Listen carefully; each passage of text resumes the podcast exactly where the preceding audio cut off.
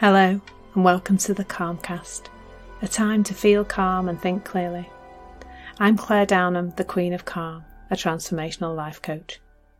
I was a burnt-out head teacher who finally made the journey to calm after years of trying, and I want to prevent you from having to do the same. The Calmcast is a series of short explorations, gently guiding you back to your natural state, which is calm and clarity. Just listen like you would listen to music, with an open mind and curiosity. There's nothing else to do. Now let's relax into today's episode. So today I'm considering reacting. Um, I guess it might turn out to be an exploration where we compare it with responding. But let's let's think about reacting. Why why do we why do certain things set us off? And trust me, I have my things that set me off as much as as much as the next person. But have you ever wondered why some things really you quickly react to? They seem to, it's like it feels, I know, like somebody's flicked a switch inside you and you're not in control, and maybe Maybe you're not. you, maybe you're not quite as in control as um, as people would have you believe. Because I really do think there's kind of two two factors that, that come from our the way we um, function psychologically that pretty much decide why we do anything that we do. And that's that's first of all our thinking, like like the thinking, not I don't mean this thinking that we're doing right now, they're just our our way of thinking, our conditioning, our rule book, our belief system, all of that decide is is is a major deciding factor in in terms of how we react to things differently to other people. You know, you can put two people in exactly the same situation and they will react differently. And that is because for one person, that might be a situation that doesn't really bother them. And for another person, it's something completely different. And I often jokingly talk about the number of emails in our inbox that, you know, some people will react very badly to having more than about ten in their inbox. My fiancé is one like that. And other people really can have thousands in their inbox and they're not really bothered. Um, they, they're not reacting to it. The reaction, I guess, would be that the minute you got to eleven emails, you'd feel the need to deal with deal with at least one of those to take it back down to ten. Whereas somebody who's got thousands, they're, they're not reacting to that at all, are they? So there's this rule book that we've learned, and, and I think it is helpful to consider the nature of that rule book, that, that belief system, where it comes from and, and why we why we seem to react to some things and not to others. It is, it's just this created collection of thoughts that have come from things people said to us, what we got in trouble for when we were younger, um, where we got humiliated or embarrassed, um, things that we, where we made a mistake and we got into massive trouble for it, or wh- whatever it was. We, we, we got some rules, we put some rules in place, and those rules seemed to be a, per- a means to keep us safe. The problem is that we are still applying those rules in a in a completely different situation. That that's why, you know, that's why we do what we do, and why why it doesn't work out very well quite a lot of the time, because we are using a rule system that is stopping us from um living life in the moment, really, because it's the thinking, that's the past stuff, that stops us from just being present with what really is. Let's take, I mean, a great example is public speaking, because that's something that lots of people don't like. I'm not one of those people, by the way. I quite like it, but I know lots of people don't. Um, and you know, if if you if if at some point in your childhood you stood up in class and read out your beautiful poem that you composed or or spoke, read out loud or whatever, and it all went wrong and the whole class laughed and the teacher was a bit like, oh my goodness, then of course that it felt really awful, did that? It wasn't nice and it felt uncomfortable, and a, a bit of our rule book got put in place at that moment. The belief that it's not safe to stand up and speak in front of other people, so we'll just go through the rest of our life avoiding doing it because it d- didn't feel nice and we don't want to feel like that again. It completely makes sense, doesn't it, when you think about it?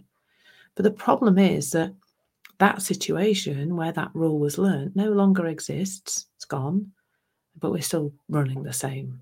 And that can stop us from doing things that we really might like to do. Like it might be that we might think, oh, you know, public speaking is going to be amazing for my business. I'll, I'll probably get more clients if I do it, or I'm going to get this promotion if I do it. But we're not doing it because, um, because that rule is sitting right in the way of it all.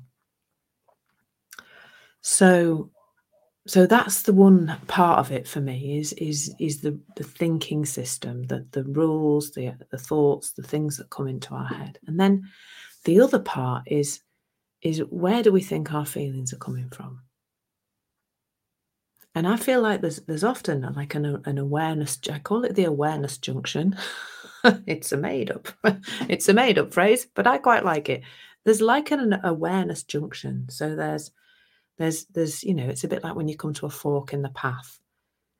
And, and depending on where we think our feelings are coming from, we'll decide which thought makes sense. That's that's because there's thoughts just whizzing across our heads all the time, aren't there?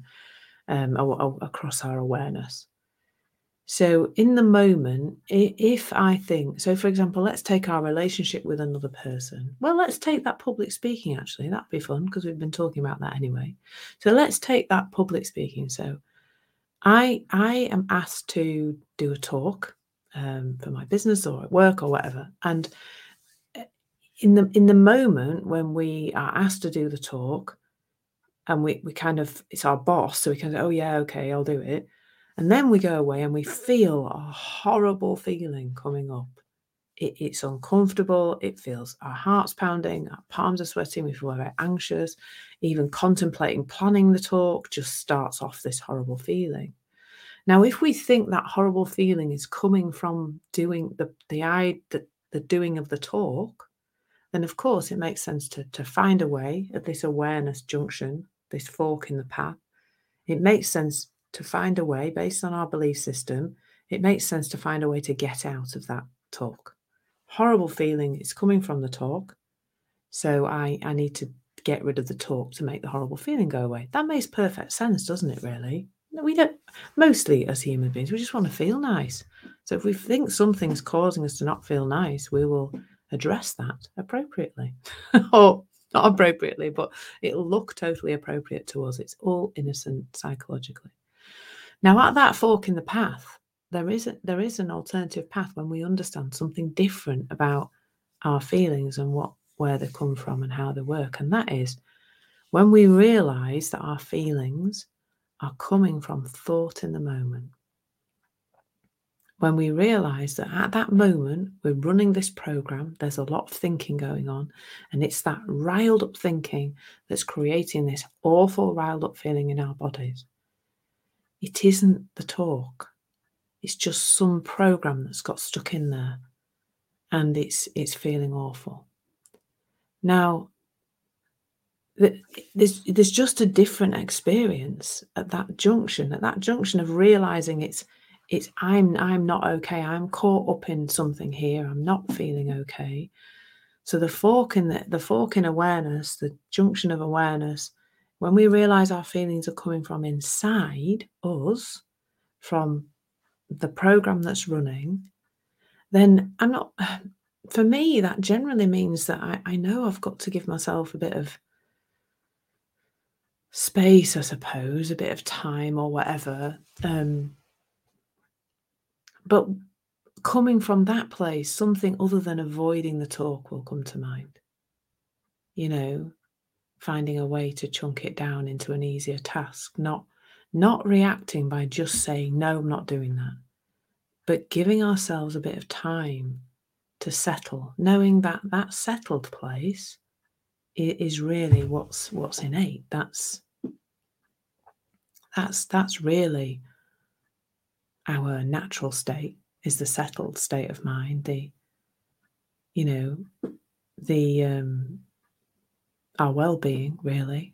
Um, and when you realise that at this sort of junction of awareness, when you realise that it's it's it's not the outside world, it's the inside system working, even that's just settling, because you don't have to do anything. It is just your system working perfectly, perfectly well in an attempt to keep you safe um, from something, some imagined fear.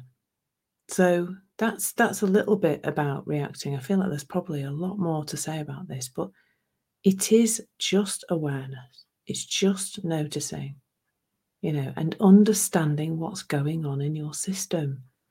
That's fundamentally what is amazing about this conversation, is when you understand that's how your system is working, then it is just helpful in, in moving away from reacting and more towards responding. Thank you so much. Thank you so much for listening. There's nothing to do now but bring some awareness to how this is working out in your life. Listen regularly to experience longer and longer periods of calm. This has been the Calmcast with Claire Downham, Queen of Calm. Take care and keep listening.